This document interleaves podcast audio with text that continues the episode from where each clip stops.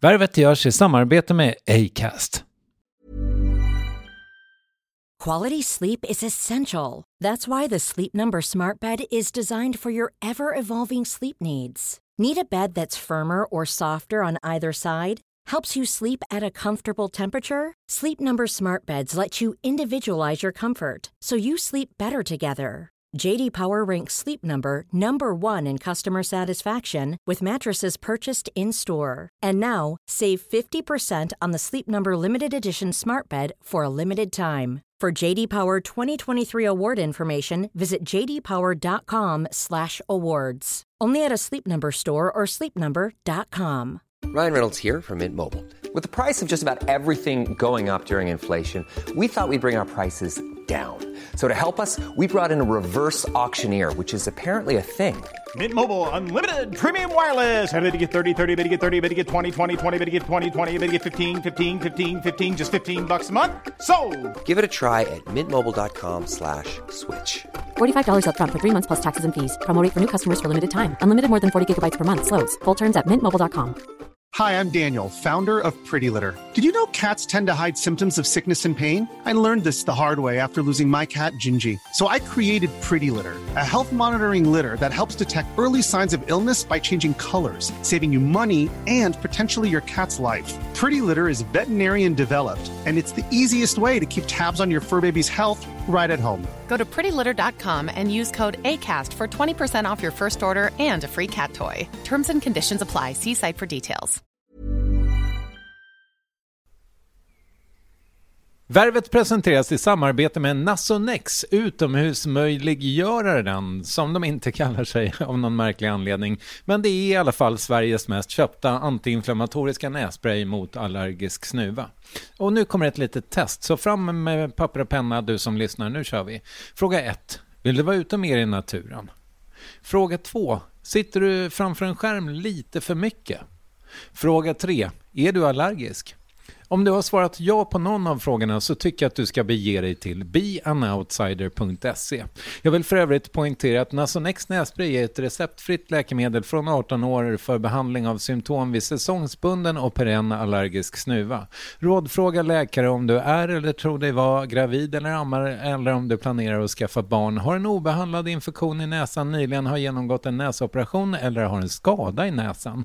Får ingen effekt inom 14 dagar eller om du redan använder läkemedel med kortison ska du kontakta läkare. Använd ej mer än tre månader utan läkarkontakt. Stort tack Nasonex och beanoutsider.se.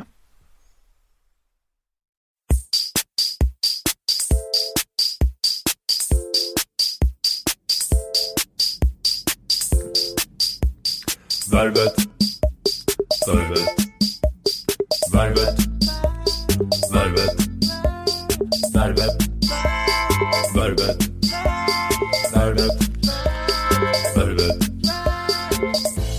Välkommen till det 124 avsnittet av intervjupodcasten Värvet och jag heter Kristoffer Triumf. Jag befinner mig i en Airbnb lägenhet någonstans i Hollywood och det är rätt så härligt att vara här faktiskt. Trots att det är en intensiv arbetsperiod för att få ihop intervjuer till Värvet International. Mer om det senare, liksom om dagens gäst Erik Videgård. Först vill jag säga att eh, Värvet görs i samarbete med Läkerol, Makes People Talk, vilket också är namnet på den Facebookgrupp de har skapat, det vill säga Läkerol Makes People Talk heter den. Och där kommer du att i veckan som kommer höra en intervju med en lyssnare, det vill säga Lisa J. Sey, som blev jättefint. Och det här kanske jag redan har sagt eh, för att jag trodde att det skulle komma förra veckan. Men nu kommer det den här veckan. Så eh, håll utkik efter den helt enkelt på Läkerols Facebook-sida. Tack så mycket Läkerol och Lisa i sig.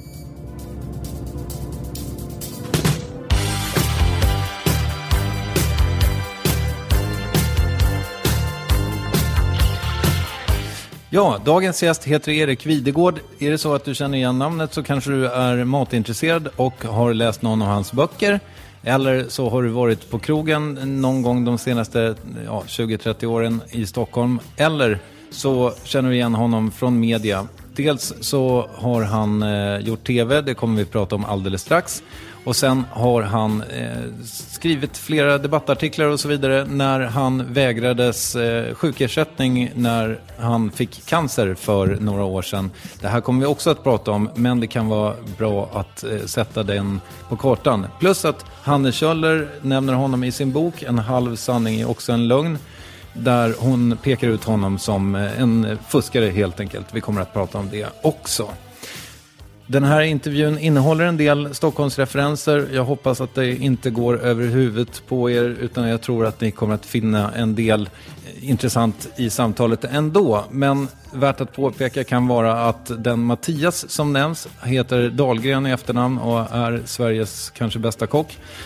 Samt att Niklas som nämns heter Ekstedt i efternamn och är även han mycket duktig krögare samt eh, tv-personlighet. Um, ja, jag hoppas ni är med på noterna nu, för nu kör vi. Från ateljén i början på april 2014, Erik Videgård, varsågoda.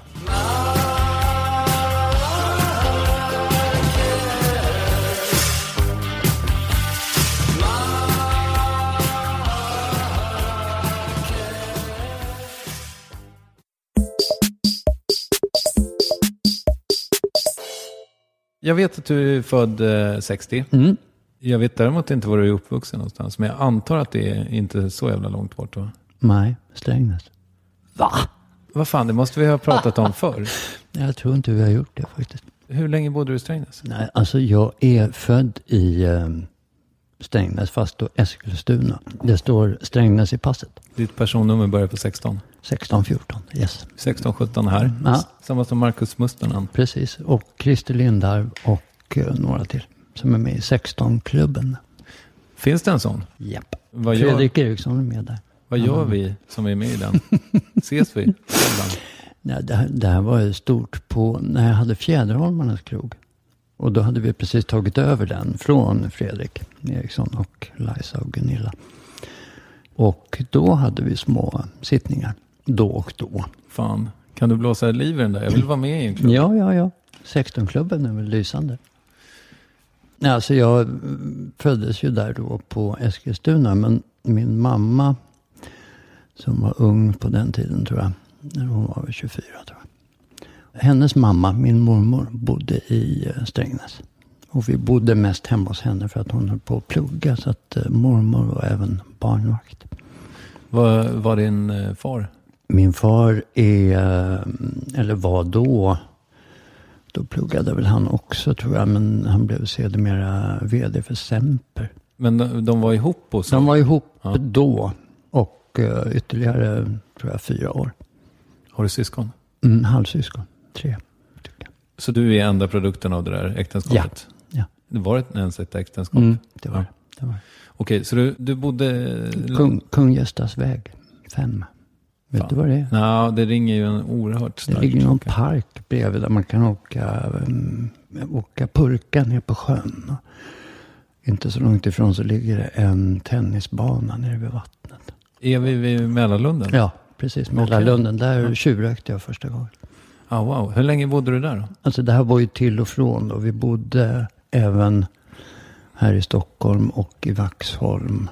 Och sen Helsingborg. Men mm, livet cirklade runt uh, Strängnäs och mormor där på den Okej. tiden. Hon var viktig för dig? Mormor och mina morbröder som samling var viktiga. Och det här hus, fantastiska huset där i Strängnäs.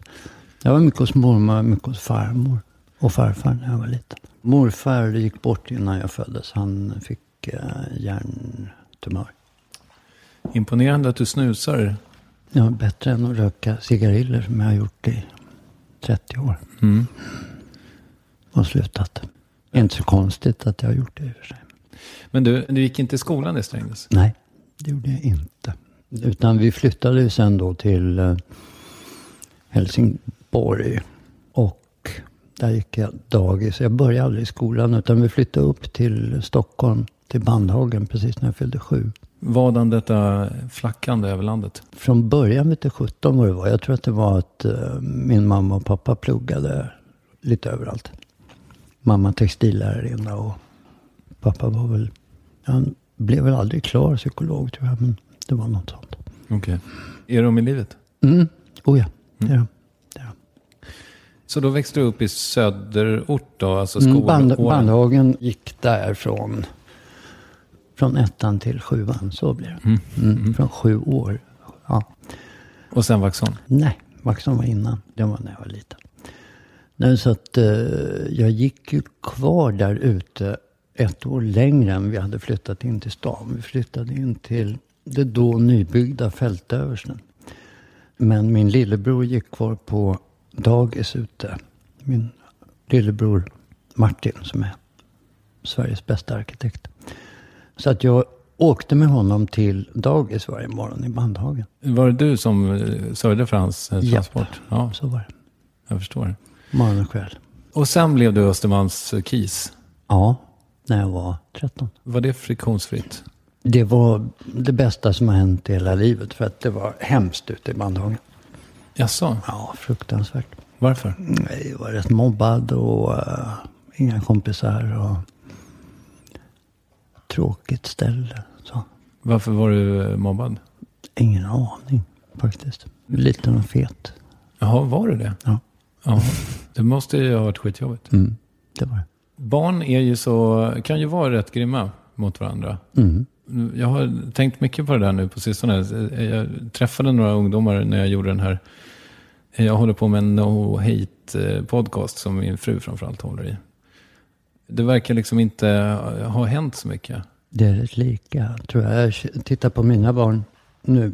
Nu har jag tre barn med två olika mödrar. En 12-åring, en 14-åring och en 28-åring. Vilket är skitkul. Och 28-åringen gifte sig förra året och kommer att få barn nu i juni, juli någonstans. Då blir du farfar. Morfar. Morfar. Mm. Fan vad häftigt. Det är häftigt. Men på Östermalm så tog de emot dig med öppna armar. Mm, verkligen. Jag började i Engelbrektsskolan och hamnade där i en dansklass. Mer av misstag än någonting annat. Det fanns ingen plats i någon annan klass. Så då började jag dansa. Ballett, jazzbalett, karaktärsdans, allt möjligt. Oh, wow. Som 13-årig kille. Mm. Och du hade aldrig gjort det tidigare? Nej, det var skitkul. Verkligen. Så jag dansade åtta lektioner i veckan. Under skoltiden där. Och du hade något slags fallenhet för det? Eller? Det verkar så. Ja. Det verkar så. För det gick bra. Jag kom upp på avancerad nivå rätt snabbt. Så. Hade du varit eh, ens i närheten innan dess? Jag tror att jag höll på som fyraåring med något sånt där, du vet. Rytmik eller vad det heter. Då. Ja, okej. Ja. Mm. Någonting. Men, men inget som jag minns direkt. Och då kände du liksom, då fick du lite... Lite hållning, lite, blev lite rak i ryggen sådär. Men det var ju samtidigt med, man går in i puberteten och kilorna rasade och jag blev rörlig och mm, nej, det var skitbra för mig, verkligen. Höll du i det där sen eller? Mm, dansen höll jag väl i i tre år tror jag. Sen blev det musik istället. Gick du i gymnasiet och sådär? Nej, jag gick tre veckor på fyra år i teknisk. Ja, det är ju, det är ju för kort för att bli godkänd tror jag. Ja, jag tror det också. Hur kom det sig att du hoppade av? Nej, men jag va- valde nog fel. Jag tänkte, jag gillar teknik. Men att rita skruvar i olika leder och sånt där som vi började med då. Det var helt ointressant tyckte jag. Och det fanns så mycket annat som ryckte istället. Jag hade börjat jobba och med annat. Liksom. Det här är alltså i mitten på 70-talet då? 75, 76? Mm. Ja, där någonstans. Och vad hade du börjat jobba med? Jag jobbade, det började med att jag hade sån här prao-tjänst på, i en fotoaffär. Jag slog in paket. Men sen blev jag fotoförsäljare istället. Jag vill veta vilken fotoaffär det var. Den första hette Molanders foto. Låg på Västmannagatan på den tiden. Men eh, vadå, du blev fotoförsäljare? Alltså du sålde kameror? Jag sålde till- kameror, ja precis. Jag flyttade ner sen till ett ställe som heter Tellus foto som var, låg på Drottninggatan. Var du intresserad av det? Ja, jätteintresserad. Okej. Jag tog eh, bilder för Röster Radio TV då. En gammal tidning som man köpte för att se vad det gick för tv och radioprogram. Alltså som 15, 16, 17-åring? Mm, mm. Jaha. Och sen hade jag på Fältöversens fritidsgård där så jobbade jag lite grann som fritidsledare och visade filmer och sånt där. Och drog igång en fotoklubb mest för att hjälpa en kille som hette Dominik Hensel som hade lite problem med uppväxten. Ah, okej. Men du, du fick lite ordning på livet på Östermalm. Du sket i skolan. Sen dess har du liksom aldrig suttit i skolbänken. Nej. Du har lärt dig allt du kan själv på något sätt. Ja. Du är en superautodidakt. Hur kommer det sig då? Jag tror jag har hittat en form för lärande på något sätt. Och den, den kan yttra sig mitt i natten. Liksom. Att nu vill jag lära mig mer om mixerbord. Eller molekylär matlagning. Eller vad det nu är för någonting. Och då börjar jag läsa. Och då kan klockan vara tre på natten. Eller tio på morgonen. Eller när nu tid finns. Att, och det kan vara helt olika ämnen dessutom. Jag kan gå ut om, vi är, om jag är på semester. Jag kan få för mig att nej, men nu ska jag gå ut och ta några jävligt bra bilder. Liksom. Och så går jag ut ett par timmar och tar bilder. Om de sen blir jäkligt bra, det vet jag inte. Men, men eh, jag är sporadisk. Men fokuserade i de där. Jag är prokrastinerande par excellence skulle jag säga. Okej. Trots allt. Mm, Du skjuter upp andra grejer för att då Ja. få förkovra dig. precis. Du är en inspirerad person då får man säga. Mm, tycker jag. Och du har alltid varit det. Eller? Ja. För det låter ju som att det, här eh, med filmklubb och sånt och foto dit och det låter ju lite, alltså det var ingen som bad dig göra det utan det var någonting du, Det fanns ett eh, hål att fylla där på Fältans fritidsgård. Liksom. Det behövde visas filmer och spelas musik och, och så. om du, du ombads beskriva dig själv, hade ant- ordet entreprenör kommit upp? Ja, det hade du ju gjort fast inte på det. Alltså entreprenör har blivit ett skällsord i vissa, på vissa sätt, tycker jag. Om jag ska associera entreprenör så kommer närig kommer rätt nära. Vad är närig för något? Det har jag aldrig hört. Som jag ser det så är det en person som, som gör saker för egen vinnings skull bara. Just det. Girig, snål, mycket sparsam, sniken, njugg. Mm. Njugg, vilket vackert ord. Ja, faktiskt. Ja, Alltså entreprenör, ja, men ändå ja. för du har inte drivits av vinst utan av något annat. Nej, jag har verkligen inte drivits av vinst. Jag har drivits av att göra livet lustfyllt för andra, skulle jag vilja säga. Jag skulle vilja att någon sa så om mig. Ja, men det han har gjort så att jag mår bra. Då mår jag bra. Att säga det själv låter ju njuggt. Berätta om när musiken kom in i ditt liv. Jag, från början jag spelade som vanligt då. Kommunala musikskolan, blockflöjt, blev tvärflöjt, blev klarinett. Som jag tyckte var rätt töntigt. Så då skaffade jag en saxofon. Och det var tufft, tyckte jag. Början av 70-talet, saxofonens status, vilka var det som var bärare av den då för dig? Min styvfar lyssnade väldigt mycket på eh, jazz. Alltså Pharoah Sanders och de här riktiga tunga killarna. Coltrane, är han eh, saxofonist? Ja, John Coltrane. Fantastisk tenor, saxofonist. Det finns många. Men hur var det med rocken och saxofonen då? För mig var den inte sådär påträngande. Det kan jag inte säga. Utan det var jazzen som Ja, det var till... jazz, det var jazzrock. Det var ja, jazzrock. Det ordet känns väldigt 70-tal på något sätt. Vilka är det då? Är det typ Yes och så? Nej. Made in Sweden. Och, nej, men, mycket paradiddle. eh, Kompetent. Ja, verkligen. Oh ja, mycket kompetent. Mycket svårare än bra kanske ibland. Så.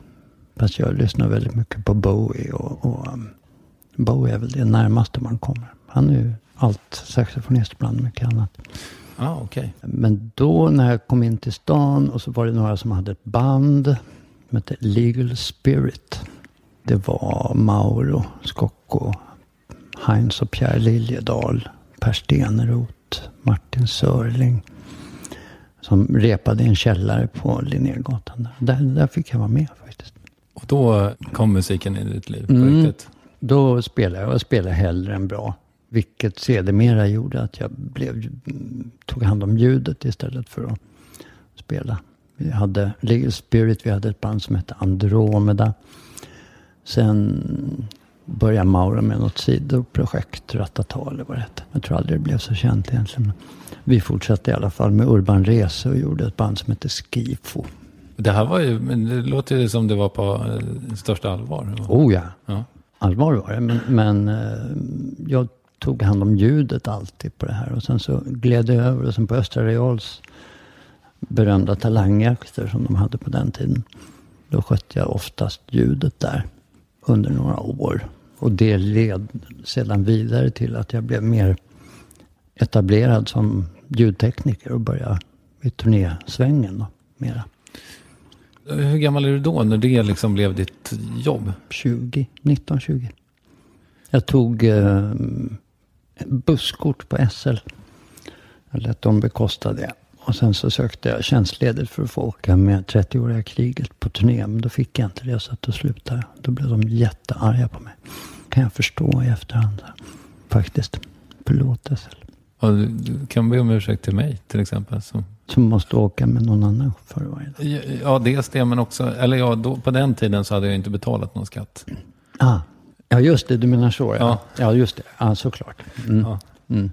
Men eh, 30-åriga kriget, det, det kändes, känns bara alltså, som ett namn för mig. Mm. Men det var eh, ett stort band då eller? De, de var alltså stort som, som proggband. 30-åriga kriget, Blå tåget, Trädgräs och stenar. Hela Gärdesfestivalsgänget. Där var du med? Mm, där var jag med. Okej. Jag associerar dig med, med Reeperbahn och Mm. Bangi. Och, Mm, det ja. kom efter. Okej. Ja. Så det började där och sen var det Peter Lemark innan han blev känd som stor artist. Som den enormt stora artist han är. Men det här var innan så var vi på turné tillsammans. Och mm, efter Peter så var det, oj, ja det var massor. Men bland annat då Ubangi och mycket Reeperbahn. Boppers, stora festivaler, Silversurfaren. Några gig med Dag Wag gjorde jag och ja, så. Du måste ju ha en uppsjö av eh, historier från den här tiden. Mm. Ge mig lite dirt på de här. En stor turné som vi gjorde som var häftig och väldigt bra, kommer jag ihåg. Det var när Sankt Tomb åkte tillsammans med Reeperbahn. Då var vi runt i hela Sverige. Sankt, Sankt Tomb, Z-Z-Z-A-N-G, T-U-M-B. okej. Latte Kronlund, Irma Idde-Schultz, Iodin Jupiter, Prins Charles, vad han nu heter. Nej, inte Prins Charles. Jag minns inte. En afrikansk prins i alla fall. Okej. Folkpartist, tror jag. Jaha, ja. Du känner inte igen henne? Nej. Nej. Till mitt försvar kan jag väl säga att eh, jag antar att jag var väl i sex, fem, sex års Ja, åldern. okej. okej. Mm. Om det var slutet av... Ja, det här är, nu är vi början på, början på 80.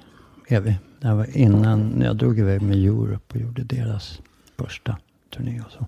Aha, okej. Och första platta också. Som eh, Tekniker och medproducent på första Europe-plattan. Inte med Final Countdown? Nej, utan den som var innan, den allra första. Okej. När de hade vunnit. Rock-SM. just det, Ja. jag, var, jag var hustekniker på Rock-SM. Var det Europe som gjorde det här? De hade ett eh, riff som gick så här. Så eh, gjorde de så här med gitarrerna. Nej, Boppers. Nej Europe. Det lät som Boppers. Jaha, okej, de ja. hade mycket sådana här små steg och grejer. Ah, de okej. gör. Mm. Boppers var ju fantastiska tyckte jag. Alltså, men jag var ju 6-7 år då. Men de minns jag ju starkt. Liksom. Ja, ja det, de är, ju- kommer ju inte så långt härifrån. Hässelby. Ah, okej. Mm. Ja. Hela gänget. Men jag gjorde 220 spelningar med dem. Det var Japan och allt möjligt sånt där. Så det Ah, var wow. häftigt. Mm. Var det en härlig tid det här? Det var en fantastisk tid. Oh ja, det var det verkligen. Jag var väldigt, eh, på samma sätt som jag i mina bästa stunder kan vara nu när jag driver krog eller så. Att, att um, få allting att fungera för upplevelsens bästa, så att säga. Att driva ehm, då bandmedlemmarna och nu kockar och servitörer att göra sitt yttersta för varje spelning.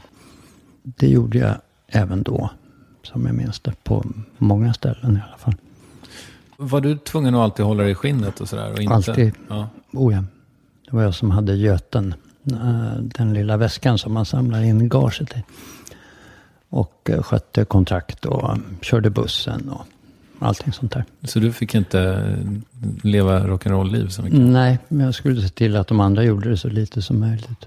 Hur gick det då? Det gick bra. Det gick jättebra. Till och med med reeperbahn? Till och med med repan. Ingen får röka i bussen. Någonting. Jag pratade med någon gammal räv som sa att du, du var ju liksom bland de absolut bästa ljudteknikerna som eh, fanns på den här tiden. Det här är ju jätteroligt att höra naturligtvis.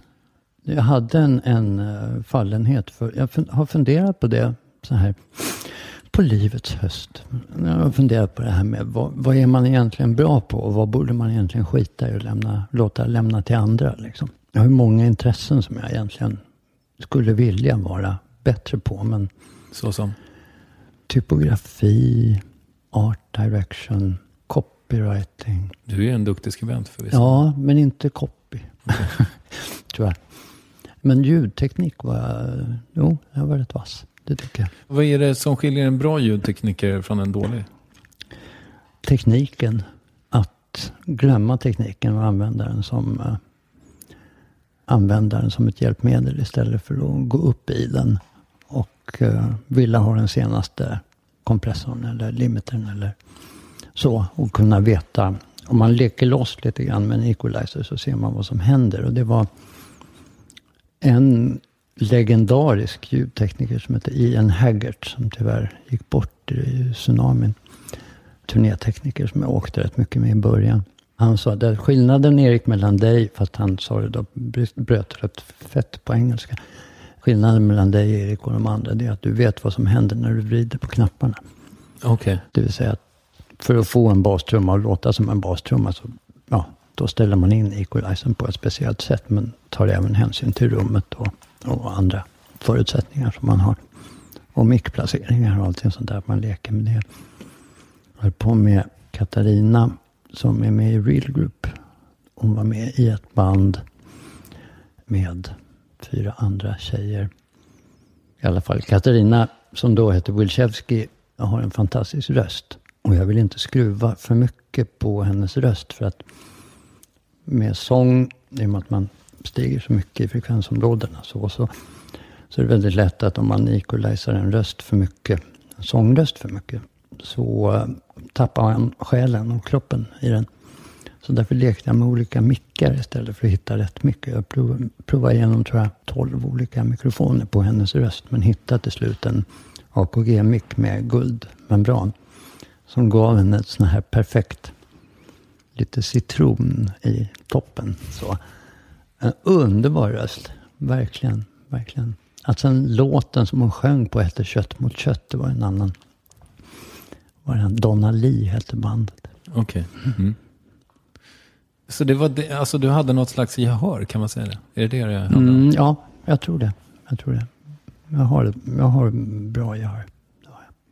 Förr eller senare så slutade du uppenbarligen med att vara ljudtekniker. Mm, ganska exakt 1984. Varför det? Min dotter föddes. Okej.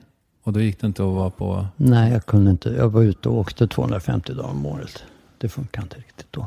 Nej, det förstår jag. Mm. Då var du tvungen att hitta på något annat, eller? Ja, precis. För du hade ju uppenbarligen producerat i, i studio. Ja. Men det var inte ett option. Nej, för att då, tanken där var ju att om man ska leva på det, då får man även göra smör och brödjobb om man säger så. Sås och potatisjobb.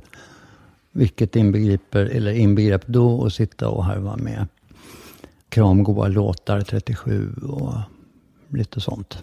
Dansband och annat. Det hade tagit bort glädjen för mig. Och det, så har det väl varit även senare. Att när, när det går i stå, när det blir rutin och sådär, då vill jag bort.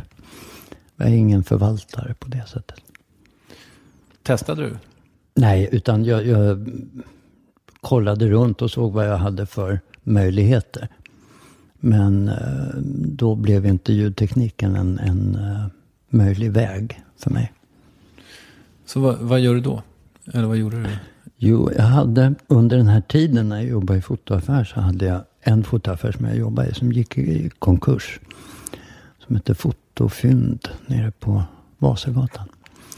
Och när den gick i konkurs då måste jag göra någonting. Så då, då um, var det en sån här AMU-utbildning. Tio veckors servering.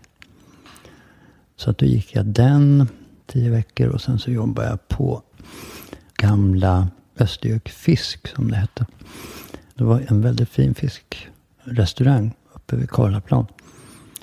Så där jobbade jag lite grann. Och sen jobbade jag ute på After Dark ute på, um, på Djurgården lite grann. Det finns ju en Östergök fortfarande va? Jag tror att det heter Los Scudetto nu för tiden. I alla fall den gamla lokalen där Östergök Fisk låg. Sen var ute på Hasselbacken innan det byggdes om. När, eh, när After Dark huserade där. Okej. After Dark, det låter ju som något, eh, antingen en... Dragklubb, ja. Ja, det var det? Mm. Okej. De hade eh, en restaurang och hela Mm. skiten? 16-klubben, henne. Christer Lindar. Okej, ja just det. Ja. Vi är överallt. Vi tar över världen. Nåväl, du började i alla fall servera. Ja, alltså det var ju då som jag, efter den här AMU-utbildningen, då är vi ju 70. Ja, det här var innan ljudtekniken. Okej, alltså. okej. Jo, för det kommer jag ihåg. Som 18-åring så jobbade jag på Alexandra, nattklubben. Som barnisse och bar is till barpersonalen. Och blev eh, sexuellt utnyttjad av eh, hovmästaren. Eller i alla fall på gränsen. Okej. Mm. Rymde en natt från söder. Fick på gränsen till slå mig utifrån hans lägenhet. Ja, wow. Mm. Vadå, han, han eh, utnyttjade sin position på något sätt och försökte... Ja, vi skulle hem och dricka lite te klockan fem på morgonen. Tyckte han.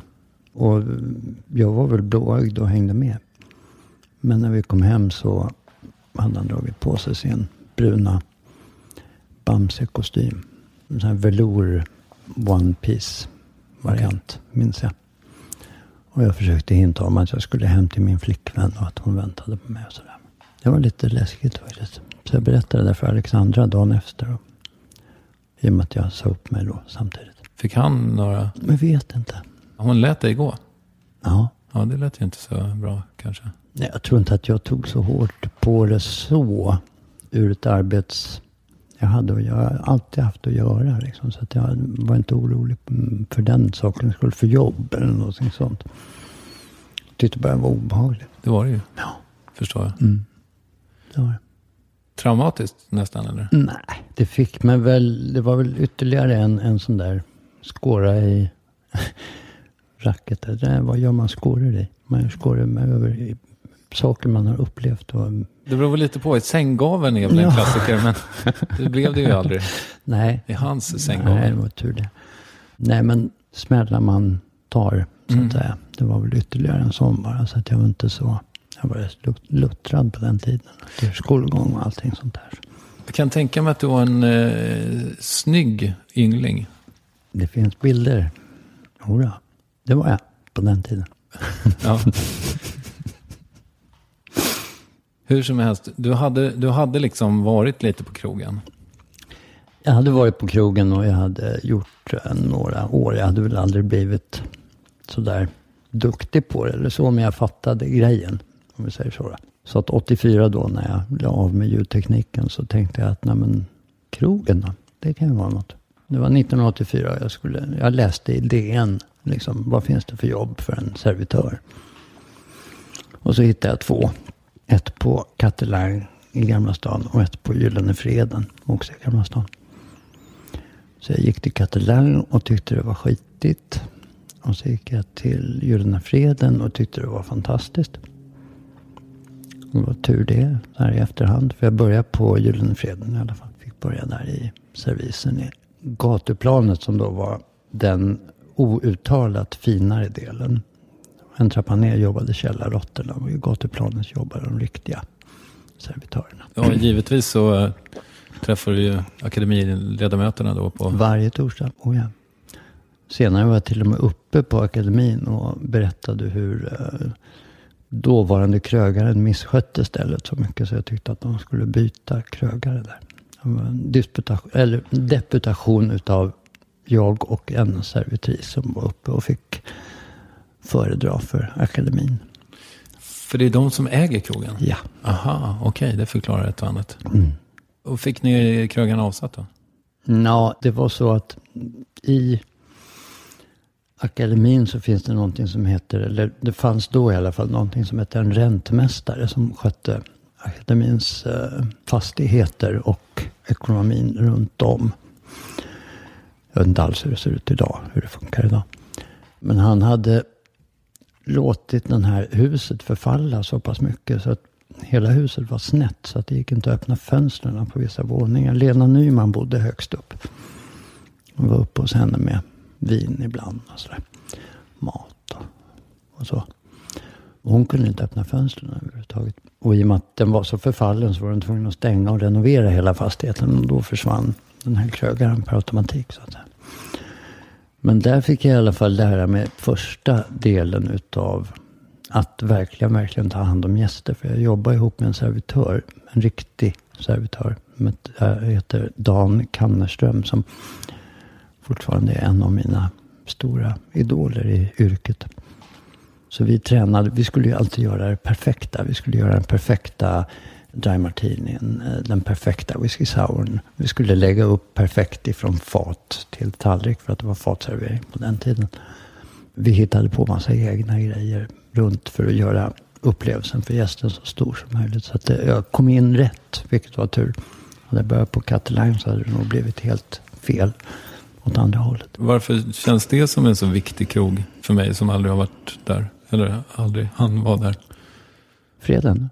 Nej, Cataline. Den, det var ju en, en riktig fin krog alltså på 60, tidigt 70-tal. Där. Vem var det som hade Catalins kokbok och allting. Men vilka var det? Var det Harry Ur eller var det? Nu är det sådana här riktigt gamla. Sånt här som jag pratade med Tore Wretman om. Gamla, gamla krögare.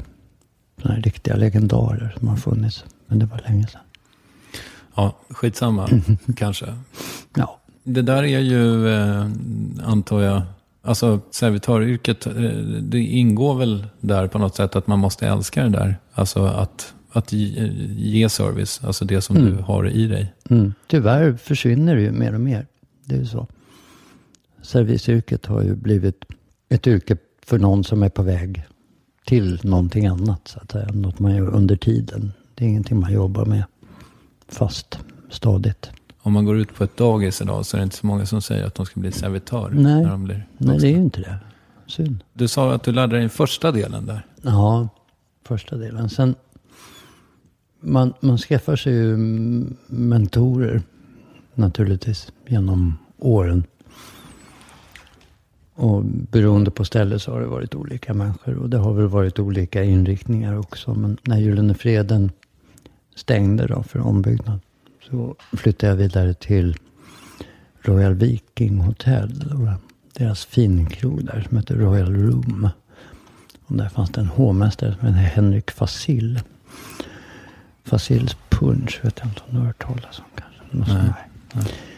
Han var bördig från Frankrike och eh, väldigt vinintresserad. Så att eh, vi började plugga vin tillsammans. Och nu är vi någonstans 86. Något sånt. Och det slutade med att jag började tävla i vin då. Jag skulle bli bäst på det tänkte jag. Alltså sommelier. Ja, det var innan sommelier fanns. Vi startade, vi var några stycken som startade Svenska sommelierföreningen något år efter. Men hur tävlade man i vin då? Tävlingarna fanns fortfarande. Alltså det var franska kultur... Um, Sopexa heter de. Som hade kurser om, eller som hade tävlingar i vinkunskap. Så då fanns det SM och EM fanns för, för sommelier. Och VM också. Hur går det till? Man luktar på grejer och... Ja, utan det är, dels är det teoretiska frågor om vin. Om områden och druvor och allting sånt där. Kombination mat och vin. Och eh, provning som en liten del i alltihopa. Då. Okej. Och kunskap om defekter om vin. Och, ja, allt möjligt. Det är inte så annorlunda nu. Mm, Nu är det mer avancerat än vad det var då. Men mm, jag vann det där i alla fall. Va- SM. Ja, okej. Mm. Och tävlade i EM och VM. Kom åtta i bägge. Mhm. Det är stort, Ja, tycker jag. det gick fort, låter Ja, det det som. gick jättefort. Jättefort gick det. Så att... eh, Återigen gehöret, fast... Mm, ja. Henrik och jag, vi, vi provade väldigt mycket. Och sen tillsammans med andra kollegor i, i branschen då, som, som var duktiga. Så vi provade, provade mycket tillsammans och, och lärde oss mer. Förkovrade oss. Liksom. Återigen väldigt autodidakt via, via provningar och böcker och ja, så. Så där var det vinet som hade tagit överhanden då under de här Royal Viking-åren. Som sen gjorde att jag blev upplockad. Headhuntad till en krog som heter Coq Blanc. Som hade stjärnägg Michelin. Jättefin. Den ägdes utav Uno Hedman och Erwin Hug som var giganter. Den tiden. I matsal Uno Hedman och i kök då Erwin Hug. Och utav Uno fick jag lära mig matsalshantverket. Det här hant- eh, tranchering, flambering. Ja, all, allt som, alla de här klassiska kunskaperna som ingen kan numera. Nästan. Det är väl från Paul Benezet på Operakällaren som, och någon till kanske som vet hur man gör. Liksom. Men annars är det inte så många som kan. Det känns ju som att det borde väl ligga i tiden om något. Alltså, Mm, mm, verkligen. Verkligen. Oh ja. Ja, men jag har blivit, eh, jag har hållit lite föredrag och sånt där och visat de som har varit intresserade på senare tid också. Men det är inte så många som kan. Det är synd. Martin Lok var här för inte så länge sedan. Han tyckte att man skulle flambera mera Mm. med, sin, med sin familj. En flambering är ju inte bara att bränna upp mat. Liksom. Det är lite mer än så. Men jag tror att Martin var på rätt väg där. Men göra flamberad njure och sådana saker. Det är, det är inte dumt. Det är svårt. Men det är kul. Varför är det svårt? Därför att det just inte handlar om att bränna upp kött. Utan det ska ju tillföra någonting. Du måste ju kunna balansera smakerna på samma sätt som du gör i köket. Men i köket kan du vara mycket mer handgriplig när du gör det. Och hålla på och trixa fram och tillbaka. Här måste du liksom göra rätt från början. Det är inte så fräscht att göra hela rätten och sen sista avsmakningen känner man, nej det sprack ut i köket igen. Utan ofta så blir det då att det serveras ändå och det är inte lika bra. Det finns ju en anledning till att matlagningen har flyttat ut i köket också. Det är ju mycket, mycket så. Det här var då på något sätt gamla skolan. Där Det här var gjordes. riktigt gamla skolan. Oh ja, det här var sånt som gjordes på Operakällaren och Stallmästargården och, och så. Tidigare. Älskade du det här? Ja, fantastiskt. Att få göra Uno Hedmans flamberade jordgubbar med ketchup och, och morötter och grönpeppar. Med hela den showen som det innebär när man ska ha en flaska renat i uh, spritstället som man har fyllt med vatten. Där man då ska på kul testa framför gästen om det verkligen är det. Så man halsar ur den här brännvinsflaskan. Och sprutar ut det här över hela lokalen. Där man känner hur starkt det är. Alltså allt är en show. Mat och skådespel. Det, det är, och um, morotsskalen som egentligen är apelsinskal. Ketchupen använder man bara liksom en tesked för att få lite färg på såsen. Nej, det är stora. Och stå tillsammans med stjärnservitören Julio Diaz från Madrid. Som är, var då i 60-årsåldern. Och stå och göra crêpes Suzette på motsatta sidan bordet mot honom för att det är tio gäster. Man kan inte göra så mycket i en panna. Och göra det här samtidigt. Och göra avbränningen samtidigt. Och göra det helt synkroniserat. Det blir som ballett. Det blir som konstsim. Det blir fantastiskt. Jättehäftigt. Ja, vad härligt. Mm. Men där blev du inte heller kvar så himla länge? va? Tio år. Ja, okej. Wow. Mm, det blev Coq Blanc som jag sen tog över tillsammans med två kollegor. Coq Blanc bytte sen namn till Videgård. När vi hade gjort om till Videgård så öppnade vi en bar uppe i gatuplanet som var väldigt känd. Med den svenska, stockholmska barprofilen Jens Dimman. Som många känner. Hur länge hade du Videgård där? Fram till 96, 97 tror jag. Det blev Erik Lallerstedt tog över det direkt efter. Och sen eh, tog Mattias över och gjorde Bon Jock där ett tag. Och sen följde mer eller mindre glömska. Det var festvåning och nu tror jag att det är något libanesisk krog. Något sånt. Och Videgård var en fin krog. Ja, det var ju då 93 när, när vi bytte namn. Vår inriktning då var väl ungefär som, skulle jag säga, Mattias eller, eller Franzén är idag. Alltså det är inte mycket som skiljer om man tittar på de gamla menyerna. Vi höll på med, vi var i samma härad. Vi höll på väldigt mycket med, med um, råvaror som vi ville att de skulle vara nära, enkla tillagningssätt, robust, rejält, känsla som Mattias pratar om med smöret som rinner ner längs med fingrarna och doften och känslan utav hemma. Och råvarans, eh, att sätta råvaran i fokus och så vidare. Det, det höll vi på med då. Flyttade du in i köket här någonstans? Nej, jag var bara i matsalen då på den tiden. Okej. Mm. Mm. Och bar krogens namn eller vice versa? Mm, mm. Du blev väl kock så småningom? Jag har väl aldrig varit kock egentligen, men, men jag valsar ju runt där lite grann efter och har lämnat den koncernen som vi hade som hette ATV. Vi hade ju totalt tio krogar och sånt där. De- Fjäderholmarna och... Fjäderholmarna och eh, East, Videgård. Vi hade East uppe i Åre. Diana i Gamla stan. Monark i Kungsträdgården och lite annat smått och gott så. Det som hette eh, Kungsträdgården där, som vi döpte om till Akvarium. Just det. Och körde radio därifrån. Och lite annat. Jag minns jag ville ha Peps Persson på invigningen där. Så jag ringde honom. Han hade ingen lust alls med. Han var artig men väldigt bestämd. När öppnade du eh, Halltrappa? Halltrappa var 2003. Okej, och det var din sista egna satsning i Stockholm eller? Ja, Eller jag, jag ägde ju inte Halltrappa på något sätt. Men, men eh, jag var ju den som stod för idén och genomförandet. Ja, Men du, det här ATV, det kändes ju liksom, det var ju dåtidens F12-gruppen eller ja någonting precis. sånt. precis. Det var ju, ni var det Ants Pants. Ja. Upplöstes ni i någon slags konflikt eller? Nej, det var ingen konflikt. Utan jag kände väl efter att ha jobbat ihop med de här killarna i åtta år att det var, det var dags att göra någonting annat.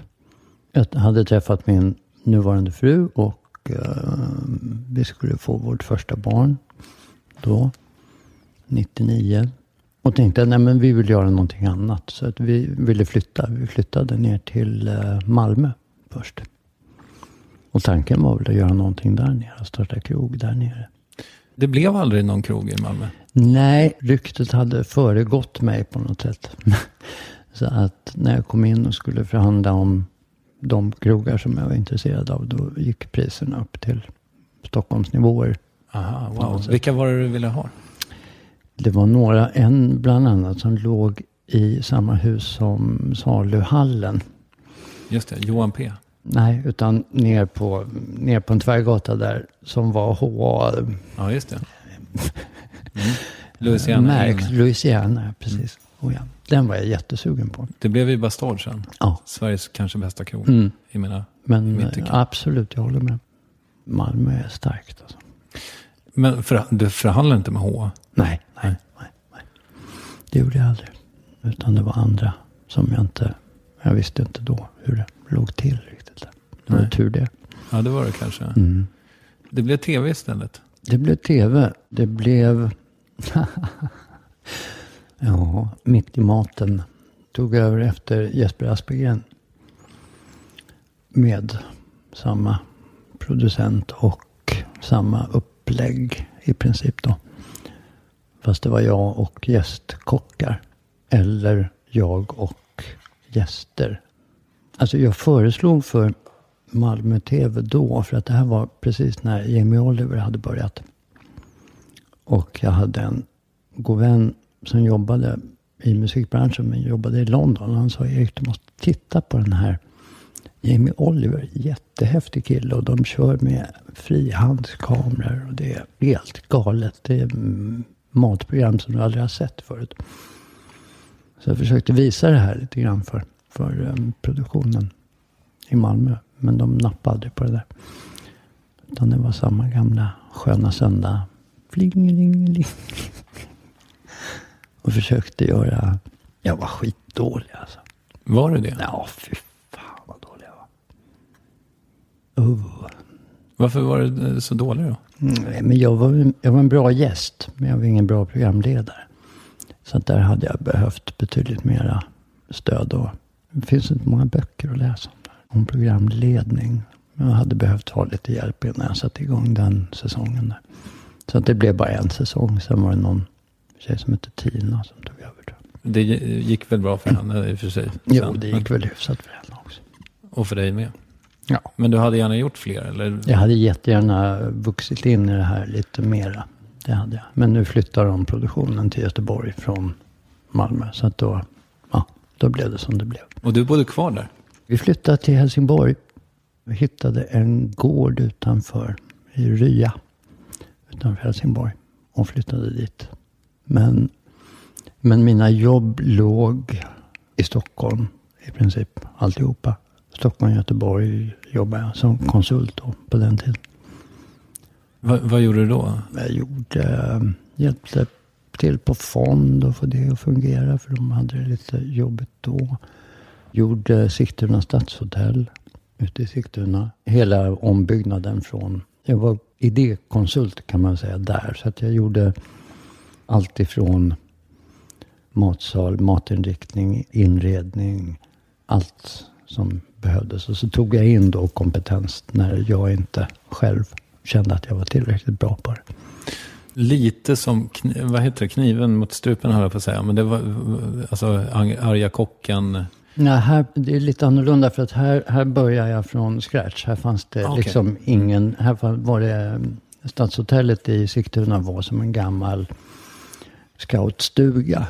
Och gjordes om till Sveriges minsta femstjärniga hotell. Så att jag behövde liksom inte göra om någonting från början och piska upp några stackars grekiska invandrarkockar. Utan det, jag, fick, jag valde från början hur det skulle vara. Jag förstår. Mm.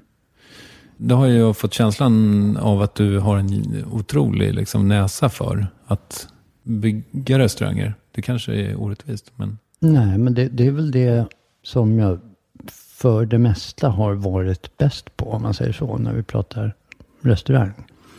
Jag har ju gått i mina fällor där också och, och kanske inte gjort så jävla bra jobb jämt. Men, men, eh, Vilka fällor har du gått i? Vad, vad, vad skäms du över? Ja, men säg, Diana blev aldrig bra. Det var åh, tråkigt. Brunt på något sätt. Det är väl det. Och sen så har, har det varit andra. Jag får ofta väldigt bra, tycker jag, kontakt med, med personal och um, medarbetare och så. Men sen har det hänt att jag av någon anledning inte har fått det. Antagligen av i vissa fall har det sin naturliga förklaring. Därför, eller ja, jag har blivit, jag blev dålig, jag blev sjuk. Och innan jag visste om sjukdomen så yttrade sig den. Vilket gjorde att jag blev knäpp.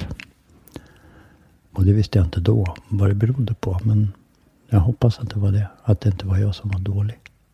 När är det här? Oj, vad jag är. Talar i gåtor. Det här var alltså innan jag fick min, mitt cancerbesked 2009. Då var jag ingen bra chef om vi säger så. Du levde med cancer men ovetande om det? Ja, precis. ja. precis. Och var var du då? Då var jag på Lydmark. Okej. Mm. För du eh, drog igång det. Ja, jag, nej, det var så här. Jag var ju i eh, Ryssland. Vi ska hinna med det också tänkte jag, för det är jävla spännande. Ja, det är en spännande resa. Ta den nu då. Istället för att jag sitter här och avbryter dig. Ja, men jag kom ifrån, jag kom tillbaka upp till Stockholm 2002, tror jag det var.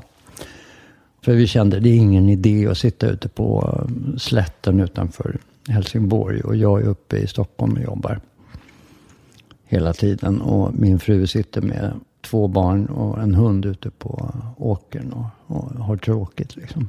Helsingborg är ingen lätt stad att komma in i om man inte kommer därifrån. Så. Okej. Mm. Fin stad. Jättefin stad. Men det var inte lätt för dem där. Så att vi bestämde oss, vi flyttar tillbaka. Du var aldrig sugen på att köpa den där postverket eller vad fan det heter? Post eh, någonting. Men jag tittade på de krogarna som var där inne. Och Niklas bland annat hade ju sitt ställe där nere då. Och det, det och någon krog till gick väl hyfsat. Men det var ju alltid så där att det var antingen fredag eller lördagskvällarna som det var byst. Och resten var det tomt. Det hände ingenting. Folk gick inte ut. Liksom. Så ser det väl ut fortfarande i småstäder Det tror jag. Det tror jag. Nej, men det, det är ju så det ser ut. Det är ju PM och vänner i Växjö som kan, som vet hur man gör liksom. All heder. Sveriges bästa krog. Är det det? Ja, nästan. Det är det ta mig fan. I konkurrens då med Jo. Bastard? Ja, i konkurrens med Bastard. I konkurrens med Mattias. Ja, Mattias. Placén. Matbaren. Oh, bäst. Mm. Ja. Du flyttade till Stockholm. Vi flyttade till Stockholm. Jag skulle hitta på något. Jag läste återigen då. Snubblade över en bok av en författarinna och eh, matlagerska. Och eh, sinolog som heter Fuchsia Dunlop. Vad sa du för ord? Sinolog. Vad är det? Kina-kännare. Ah, okej. Fuchsia Dunlop som hade givit ut en bok som heter Citron Cookery. Och under tiden på... Citronmatlagning. Nej, Sichuan. Sichuan. Aha, Sichuan. Ja. matlagning. Ja. Nu översatte jag korrekt. Mm, mm. Jag hade varit värdelös om jag översatte. Alltså på istiden så lagar vi mat från Japan, Korea, Thailand, Vietnam. Men aldrig Kina. Peter Lindgren tyckte, som startade Island en gång i tiden, han tyckte Kina var fånigt. Peter är väldigt krass. Han bestämmer sig för det. Så att vi provade aldrig någonting kinesiskt då på den tiden. Och eh, Kinamat tänker man, det har väl alla ätit. Men som jag säger så har ingen har ätit Kinamat på riktigt. I alla fall inte de allra flesta. Så jag provade, jag fick den här boken, eller jag köpte den här boken, Sichuan Cookery. Jag läste en artikel i tidningen Gourmet utav Lisa Förare Vinblad som, hade, som kände Fuchsia. Och blev så peppad att testa. Så jag köpte boken och började provlaga och blev helt... Har du, blivit har du fått en känsla någon gång att vad fan, det är ju det här det handlar om. Har du hört någon musik eller läst någon bok eller film eller någonting som bara får en att bli helt knockad? Det som ligger nära till hands är ju eh, såklart, eftersom vi sitter här, vi sitter Mark Marons intervjuer. Mm.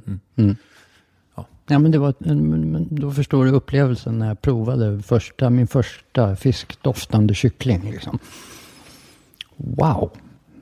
Det här måste man göra någonting utav. Så jag fortsatte prova igenom den här boken och laga och laga och laga. Och sen pratade jag med ytterligare en krogprofil, Bullen, Oluc Tellmen. Halvgrek plus turk.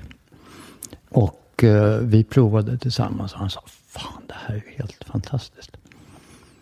Så mm, vi fortsatte att kolla vidare och kolla lokaler. De hade en lokal då som de drev som hette Halltrappa plus gård. Och eh, sen gick då Alessandro Catenacci gick in i det här projektet också.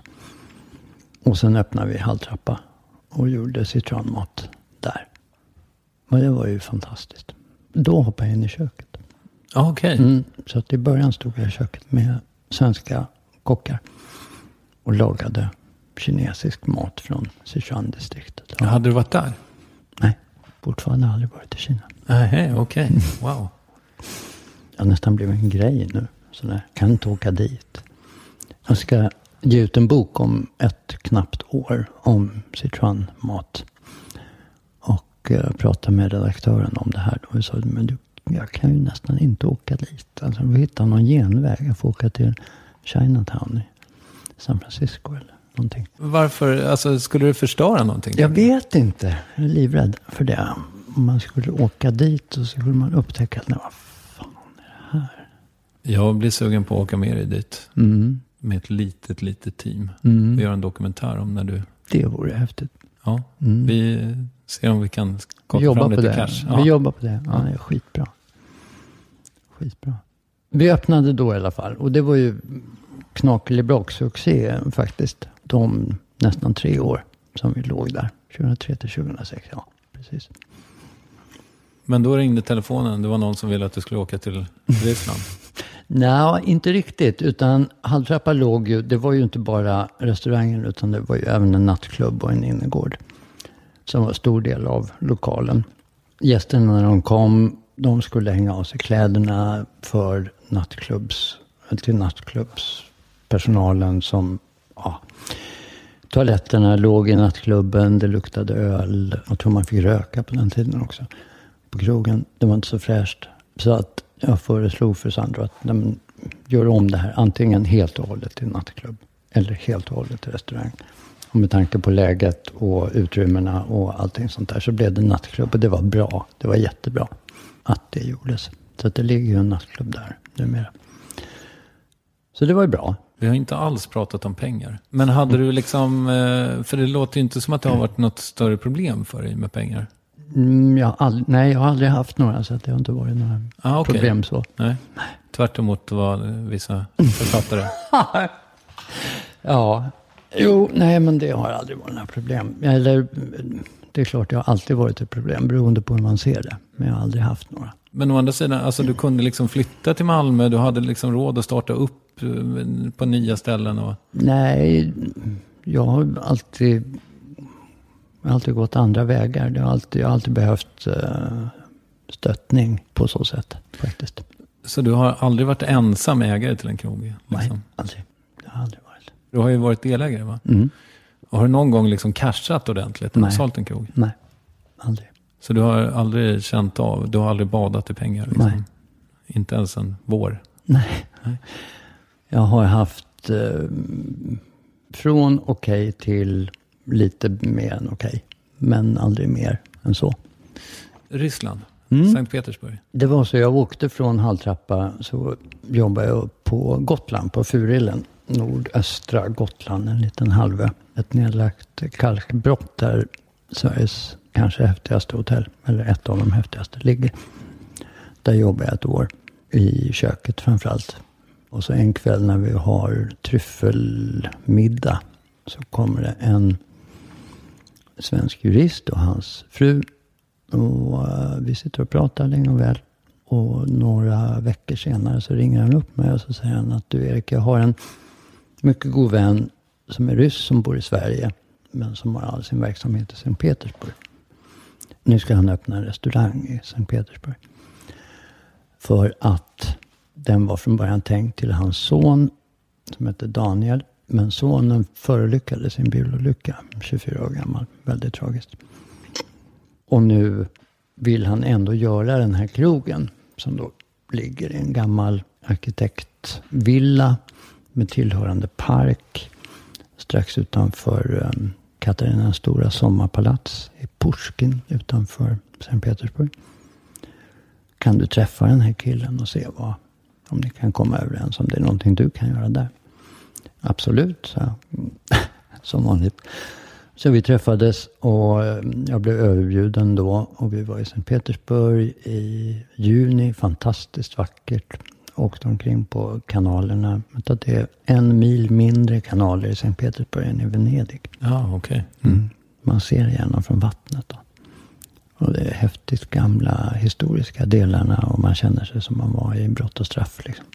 Husen är kvar. Allting. Och så var vi till det här, det här huset som då var rätt förfallet. Den här gamla arkitektvillan. Men som de höll på att renovera. Och fixa till parken. Och verkligen no expense spared. Så de eh, rustar upp den till sin forna glans. Vad hade han fått sina pengar från? Det vet vi inte. Han håller på med, med olja och säkerhetssystem. Lite suddigt, luddigt. Det är vad han håller på med egentligen. Så jag faller för den här krogen. Jag tycker det är fantastiskt att kunna få bygga upp och spännande och göra någonting i Ryssland. Så jag åker hem och pratar med Kajsa, min fru, som alltid är lika förstående. Och vi diskuterar fram och tillbaka och kommer fram till att jo, men det kan nog vara okej att göra. Hade ni små barn då? Ja, de var ju... Vilma är född 99 och Max 2001. Så att de var alltså då sju och fem. Och vi hade ju rotat oss. Vi hade lyckats få en bra lägenhet och, och så. Så att eh, vi hade rotat oss där vi, där vi bodde. Och där vi bor fortfarande. Så att jag åkte över och tanken var att vi skulle pendla då. Så att det skulle vara sju dagar där och fem dagar hemma. När vi öppnade så var jag där 70 dagar och en dag hemma. Okej. Mm. Så det var mycket jobb. Men häftigt att öppna krog med stjärnambitioner. Även om det inte finns då Michelinstjärnor i Ryssland så var ambitionsnivån satt så. Aha, de bevakar inte det? Nej. Okej. Nej. Varför det?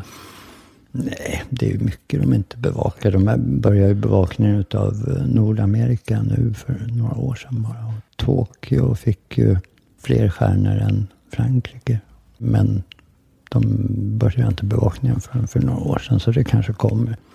Ryska gastronomin är väl inte sådär väldigt framstående om vi säger så. Det var inte jättelänge sedan de började bevaka oss heller va? Nej, 84 tror jag att det var. Okej. Som första Stockholm började bevakas då. Mm. Men det var ambitionen i alla fall. Och det kändes ju skitkul att kunna göra en sån grej. Spännande att jobba med ryssar. Ingen pratade engelska. Jag pratade ingen ryska. Nu gör du det? Nu gör jag det. Lite, mycket lite. Mycket mattermer och sånt där. Okej. Mycket har jag glömt nu. Men, men det kommer igång ibland när jag har ryska gäster och sådär. Så vi kan- din jävel. Vad heter det? Ingen aning. Men hur, hur var det liksom att vara chef där? Var det annorlunda? Vladimir, som ägaren hette, han sa att du måste få dem att bli rädda för dig. Du måste skälla på dem och skrämma dem.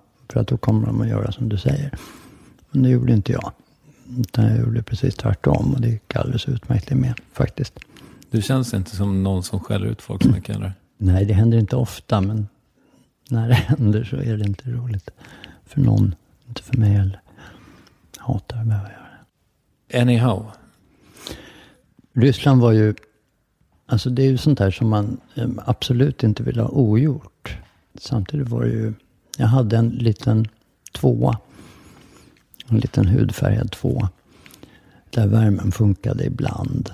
De brukar stänga av en, varmvattnet en helg i månaden för att spara ström. Sånt där. Ingen tv. Jag köpte en parabol som jag aldrig fick sätta upp. Jag idiotiskt kopplade upp telefonen och surfade. Det gjorde jag bara en vecka. 58 000 kostade det. Knasigt. Så att det, man var ju rätt eh, totalt avskuren. Stort sett från, från verkligheten. Eller från västlandet. Så att det, det var Ryssland. Det var kallt och det var grått.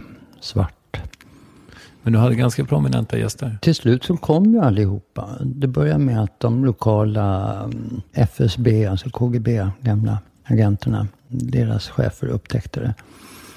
Sen kom eh, oligarkerna med massor med pengar. Sen kom, började regeringstjänstemännen komma. Lokala Sankt Petersburg-politiker. Och sen kom liksom Putin och Medvedev och, och så. De gjorde det. Det var, räknades som en av Sankt Petersburgs absolut bästa restauranger. Hur var eh, Putin som gäst? Nu blir man ju inte uppsläppt i matsalen när Putin är där. Okej. Utan ehm, han har en egen servitör som var skitdålig. Okej. Fruktansvärt dålig. Man måste tipsa honom om några bättre killar. Mm. Eller tjejer. Eller tjejer, absolut. Så att jag blev inte uppsläppt i matsalen då. Men ehm, han lämnade kvar lite fina flaskor vin i alla fall som de hade beställt. Det visade sig ju sen att han dricker ju inte vin. Och man dricker helt annorlunda i Ryssland också. Man dricker liksom inte öl och snaps som man tror. Utan man dricker vodka och sock. Sock som då är juice. Olika, de är galna i färskpressade juicer. Så det var mest sånt han drack då. Så att de här flaskorna Chateau Petrus som var dekanterade och klara. De fick vi ta i köket istället. Som är dyrt antar jag. Ja, alltså en, ett glas som en av kockarna fick motsvarade hans månadslön tror jag. Ja, wow. Ungefär. Dricks han bra? Jag är inte ett dugg. Nej, okej. Det, det gör man inte där kanske. Nej, inte han i alla fall. Och hur och när och varför slutade du? Det kom ju en kris även i Ryssland. 2009 måste det här ha varit. Då föll Moskvabörsen med 80 procent på en dag. Ja, wow. Och då eh, ägaren, han fick liksom tajta till allt han hade. Så allt som inte gav pengar var han tvungen att lägga i en malpåse. Så att, eh, ja, då fick jag lägga av helt enkelt. Det fanns ingen lönsamhet i krogen?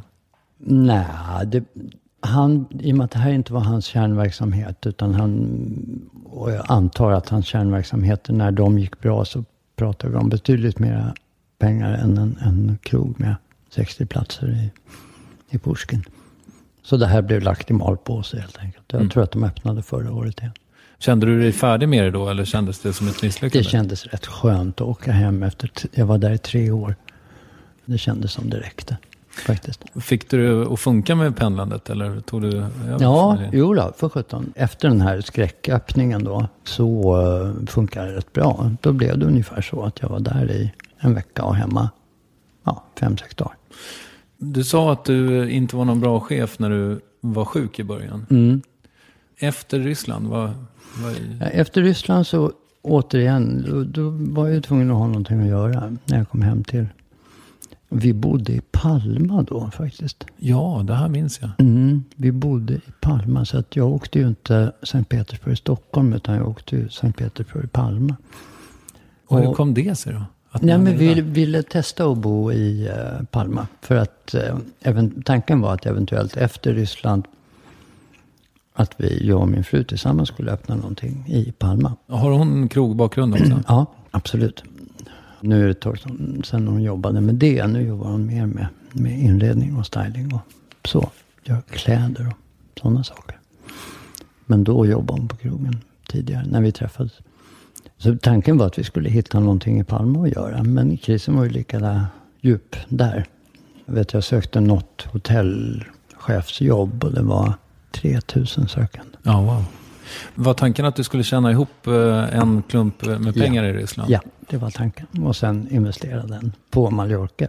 Men det blev ingen klump med pengar? Nej. För att? Nej, för att eh, exiten var tänkt att vara ett år senare. Du hade skrivit på ett sånt kontrakt att du skulle få Ja. en... Ja, okej. Ja. Mm, jag förstår. Precis. Precis.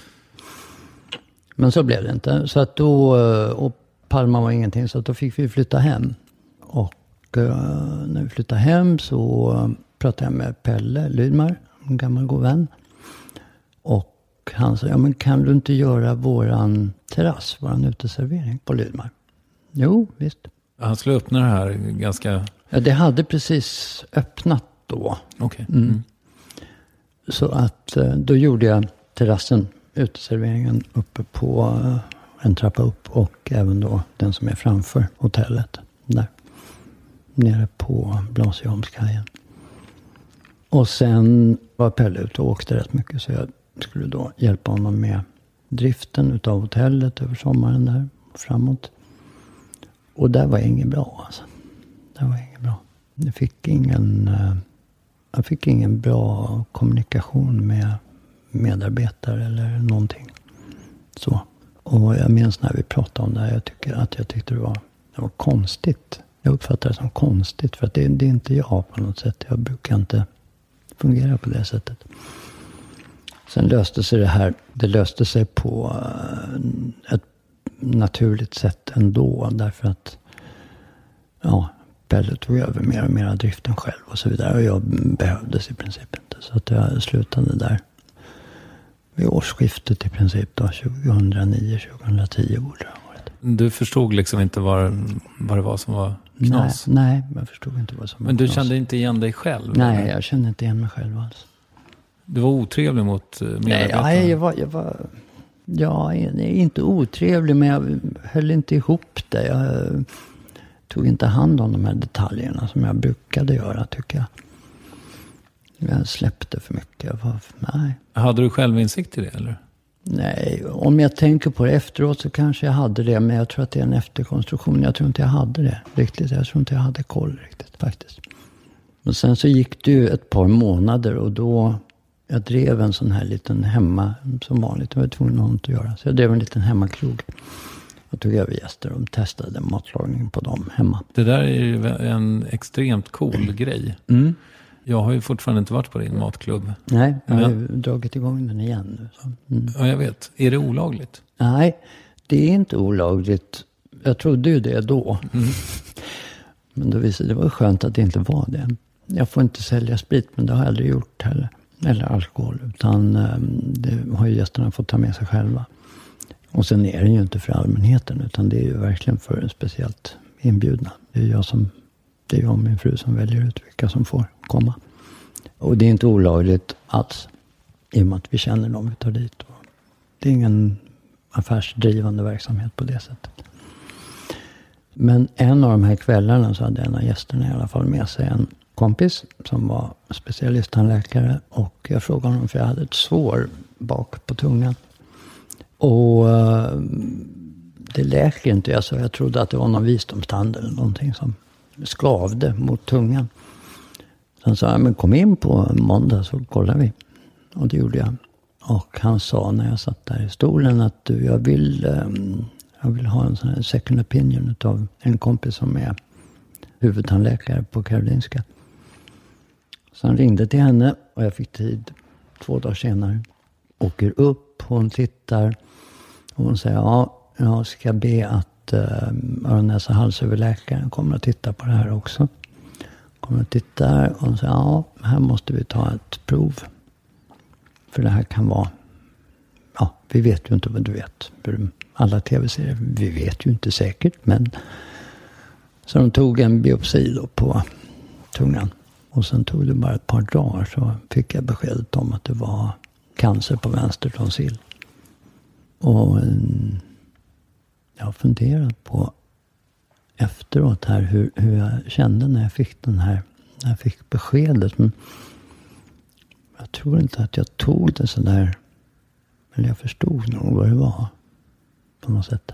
Ja, du hade vetat det på något sätt? Eller? Jag hade nog förstått det. Utan jag började väl, antar jag i panik kanske, reagerade jag sådär. Okej, vad behöver göras nu? Hur ska jag planera det här? Vad behöver jag göra? Vad... Ja. Så att jag började med första samtalet var till Försäkringskassan. Kommer jag ihåg. Och det är knappt att jag minns vad jag sa. Men, men det har de påmint mig om sen. Och jag uppgav fel tid när jag hade slutat det tidigare jobbet och allt vad det var. Ja, det var mycket skit som hände då. Men eh, hem och berätta för familjen. Sån uppställning som jag fick då utav familj och fru och sådär. Än idag så förstår jag inte hur man kan vara så bra i ett sånt sammanhang. Det här var en helt sagolik uppställning. Nej, men det här fixar vi. Ja, men det löser sig. Det kommer att gå bra. När du säger alltså att du kände att du fick ett fantastiskt stöd. Hur är man ett fantastiskt stöd i den situationen till någon som har cancer? Eller har motsvarande? Bryt inte ihop, skulle jag säga. Det är ingen idé att, att bryta ihop även om man, om man vill det. Att vara, att vara stark och stöttande är, är viktigt i alla situationer. Alltså. Och det visar sig ju sen också med, jag tror nu hade jag sån, eller jag hoppas ju att alla har det som jag hade det med läkare och professorer och sköterskor och all övrig liksom, personal på Radiumhemmet och överallt annars. De är helt otroliga de här människorna som jobbar där. Och eh, den professorn, Claes Märke, som jag hade som gick igenom behandlingen och allting sånt där. Staplade upp det.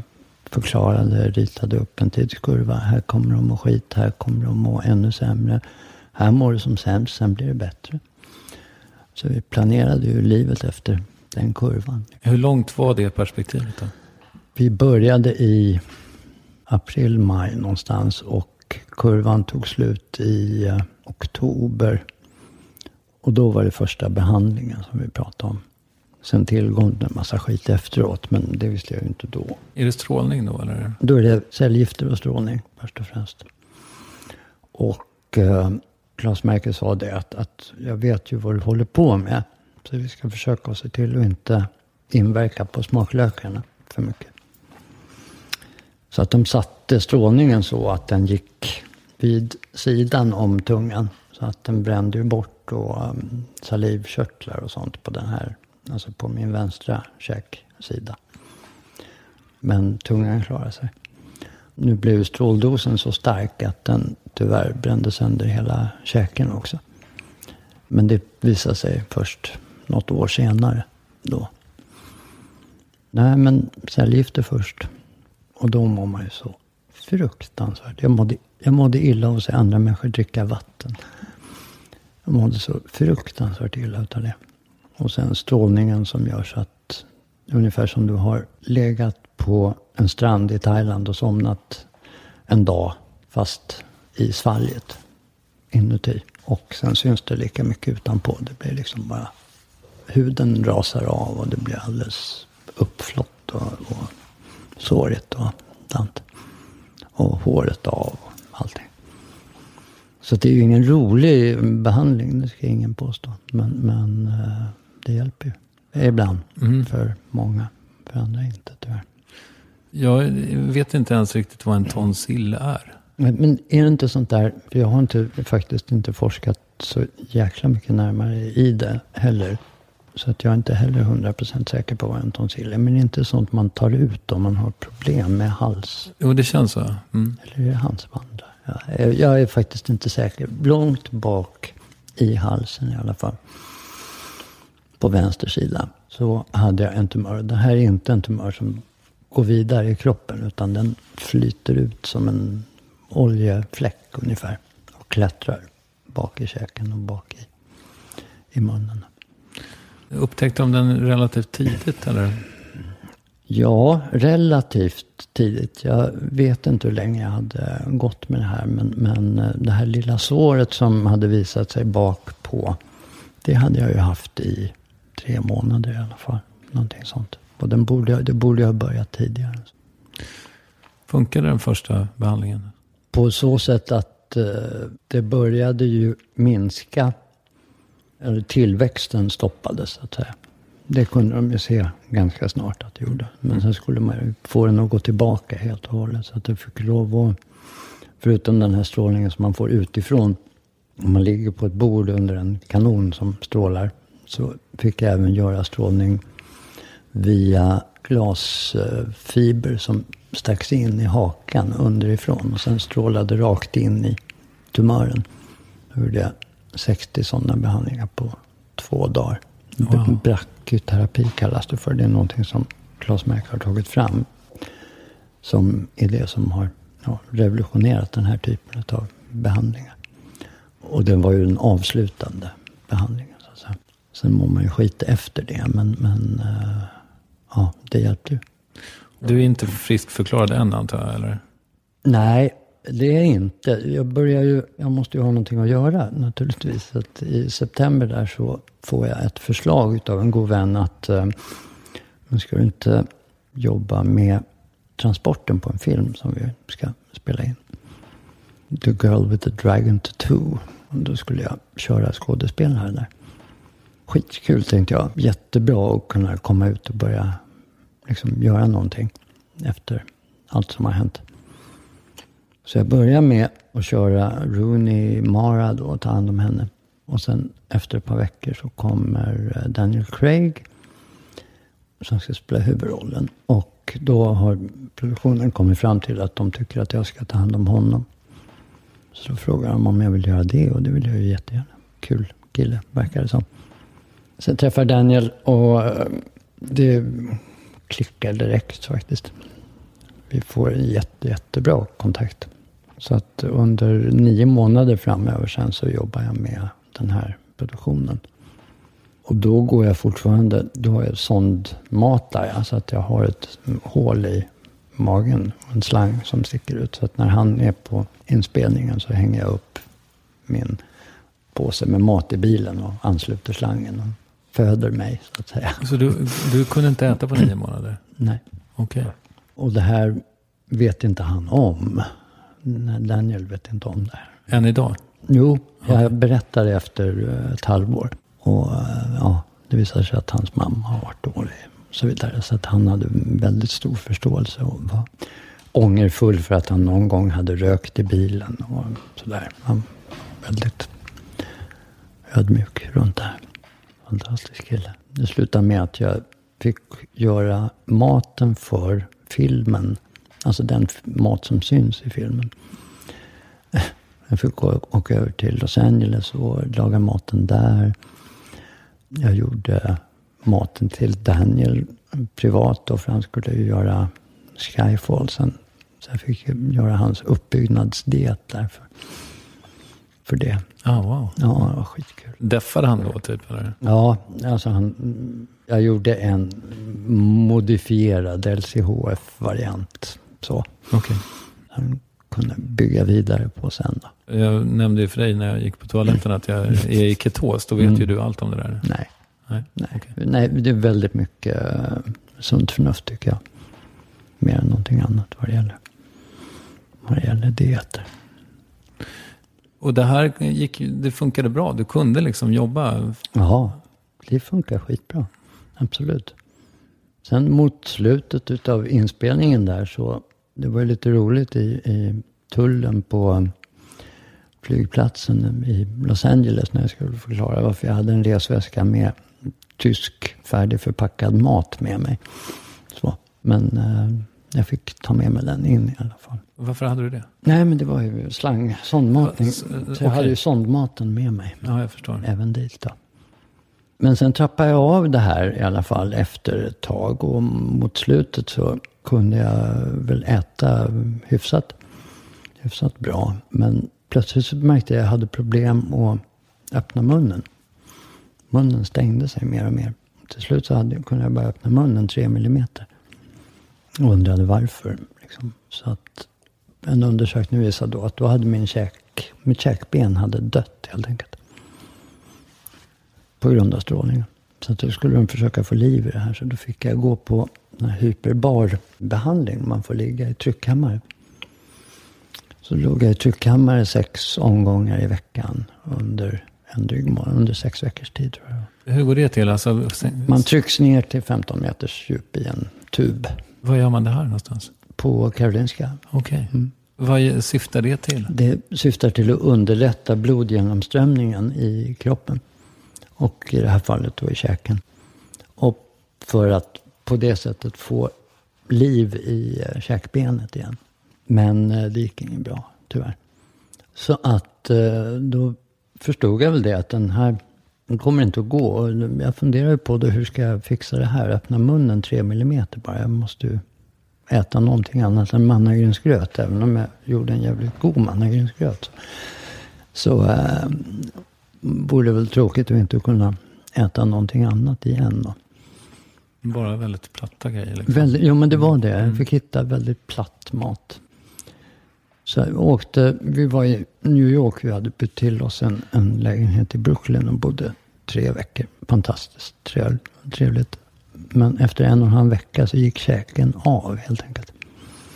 Det var som en liksom, rutten kvist. Så gick käken av. Du skulle äta någonting? eller? Mm. En uh, croissant. Okej. Det gick inte. Som du fick platta till då? Som jag plattade till. Ja. Precis. precis. En croissant är ju inte så här hård Nej, så då, den är ju inte det. säger det. lite om bräckligheten. Ja, det var, ju, det var ju helt ruttet där inne.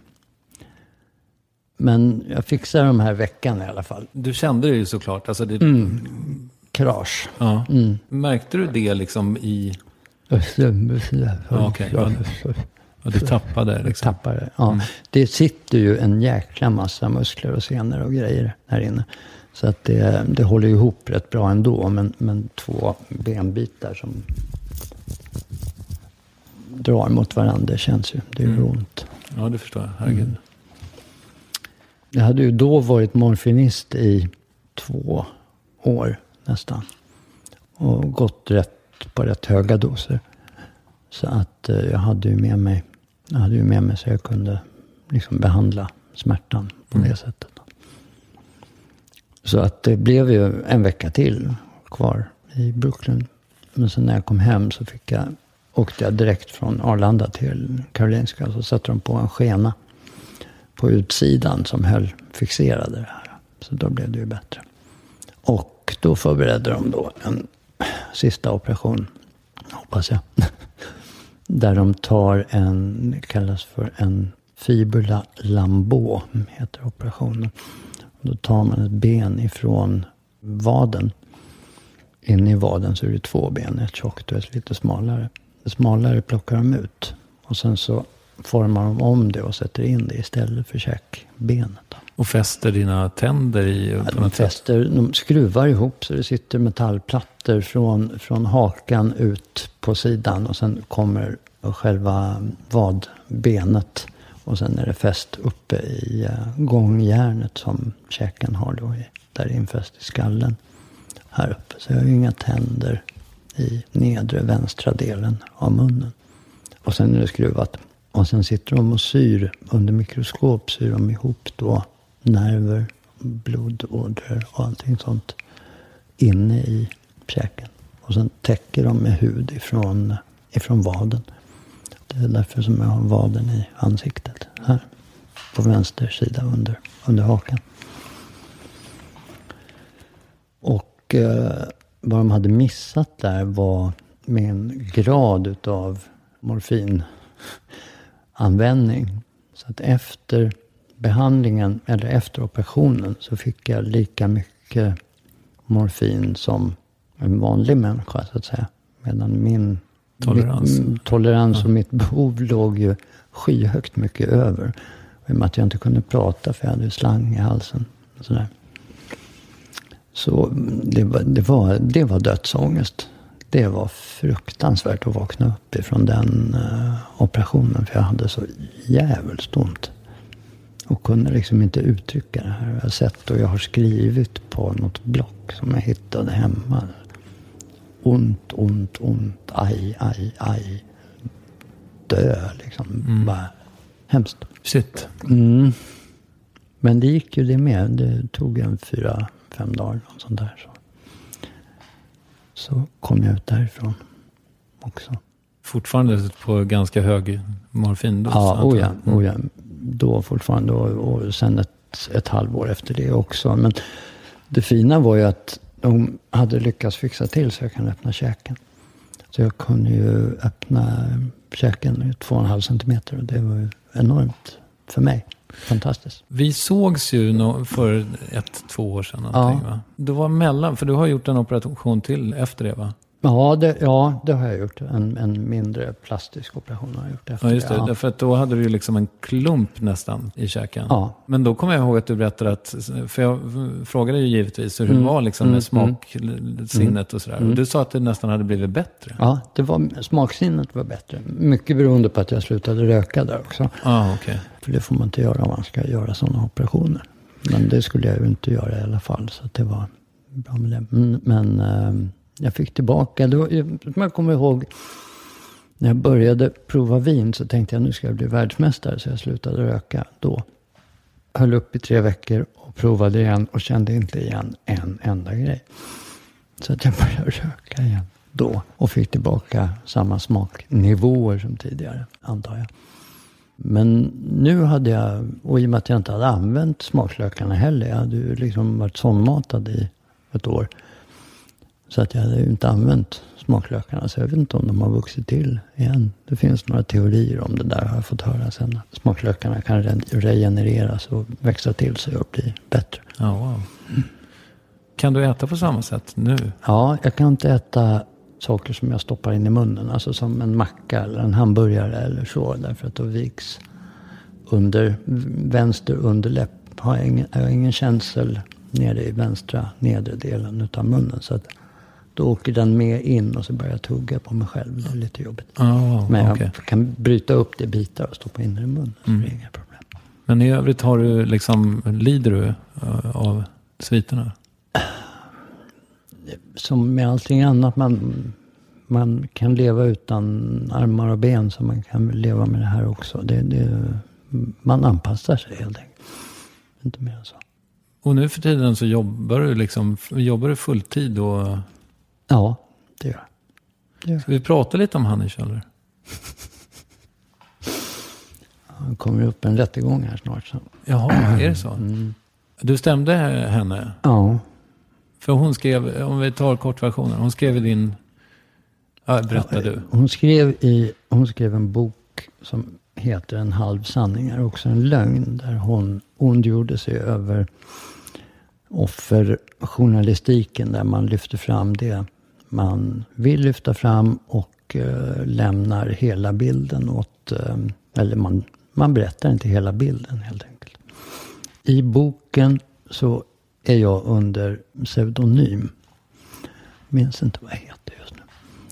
Där. Men det framgår väldigt tydligt att det är jag. Det hänvisas till eh, reportage i Aftonbladet och, och klipp på nätet och, och datum och allting sånt där. Så att alla med Google på sin dator får fram träffen högst upp. Så att det var inga problem. Så det är rätt tydligt att det är mig det handlar om. Och jag såg det när jag läste en recension om boken. Även där berättades det ju då om vad det handlade om. Och det hela, alltså nu har jag riktat in mig på ett fel. Det är, är ett antal faktafel i den här texten om mig. Men det mest graverande är ju att det, det står att jag bor i en, eh, i en bostadsrätt värd ungefär 10 miljoner. Och varför, om jag då hade ekonomiska problem när jag var sjuk, varför sålde jag inte bostadsrätten? Och att det var då hela sanningen om det här, tyckte hon. Men jag bor inte i en bostadsrätt, utan jag bor i en hyresrätt. Så att jag har ju liksom ingen, ingenting att sälja. Så det, det är väl kontentan utav.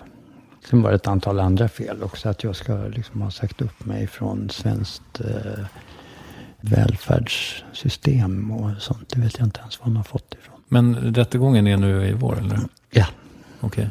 Ett förtalsmål, eller? ja det är ett förtalsmål. Precis. precis.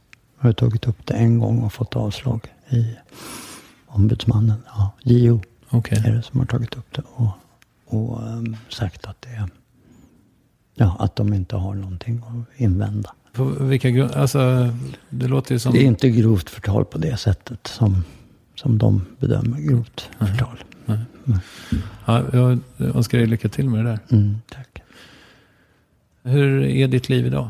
Bättre än förut tycker jag.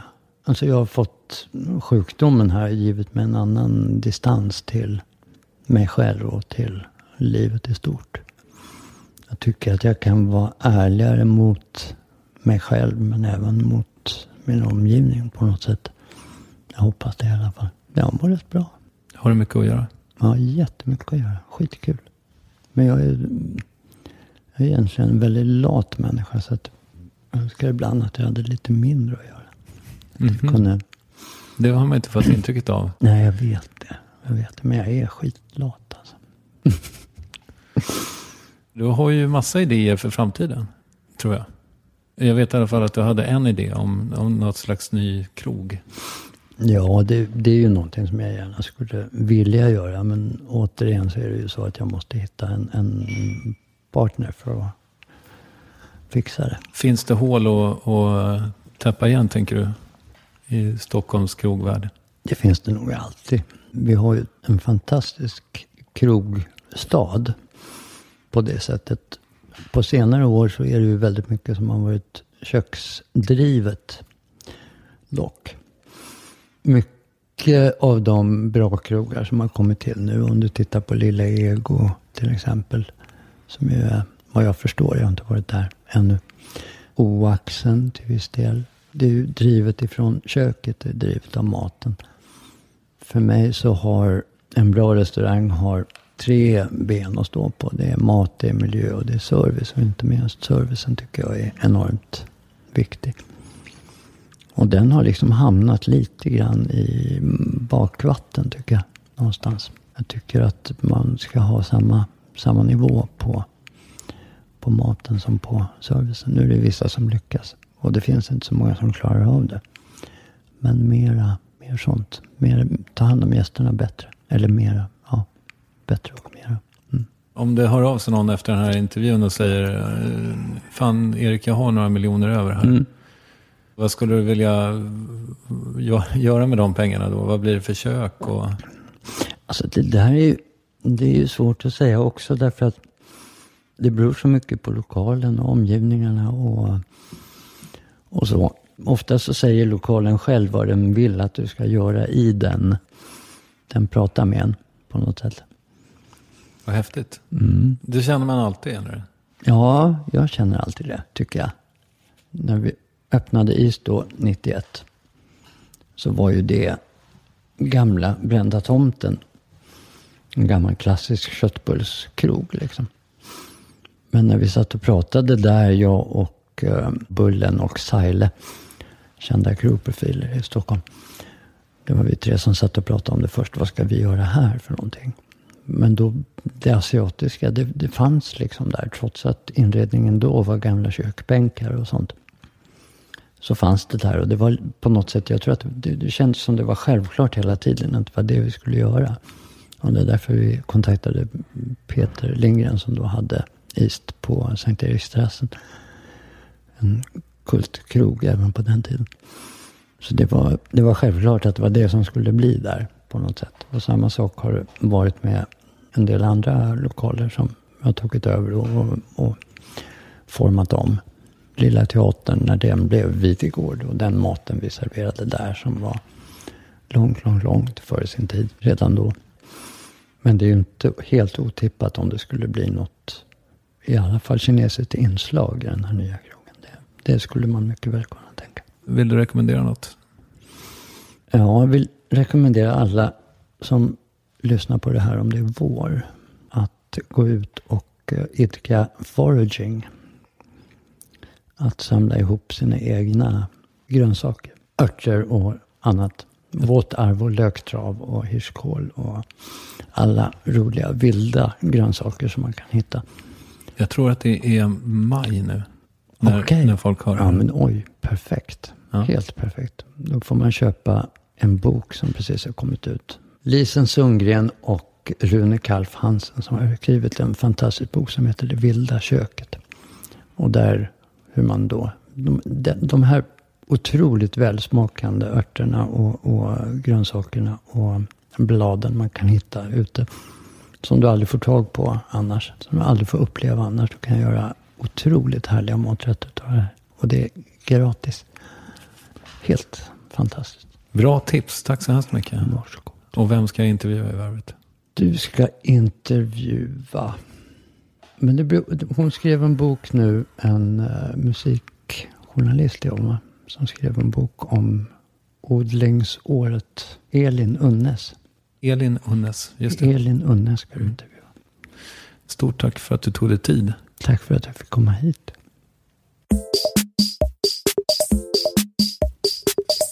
Ja, jag tar med mig det här samtalet eh, på något sätt. Väldigt fint att eh, få prata med Erik Videgård alltså. Tack så mycket för att du lyssnade.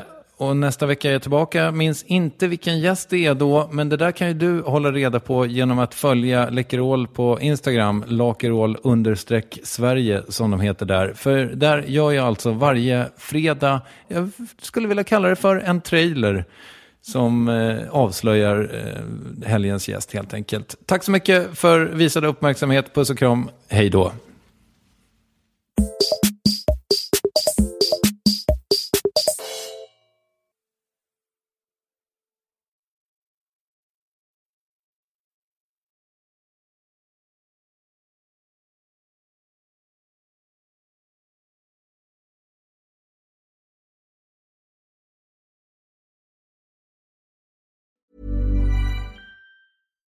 Hi, I'm Daniel, founder of Pretty Litter. Cats and cat owners deserve better than any old fashioned litter. That's why I teamed up with scientists and veterinarians to create Pretty Litter. Its innovative crystal formula has superior odor control and weighs up to 80% less than clay litter.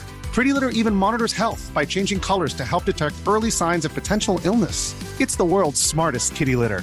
Go to prettylitter.com and use code ACAST for 20% off your first order and a free cat toy. Terms and conditions apply. See site for details. Hey, it's Paige DeSorbo from Giggly Squad. High quality fashion without the price tag? Say hello to Quince. I'm snagging high end essentials like cozy cashmere sweaters, sleek leather jackets, fine jewelry, and so much more. With Quince being 50 to 80% less than similar brands. And they partner with factories that prioritize safe, ethical, and responsible manufacturing. I love that. Luxury quality within reach. Go to quince.com slash style to get free shipping and 365 day returns on your next order. Quince.com slash style.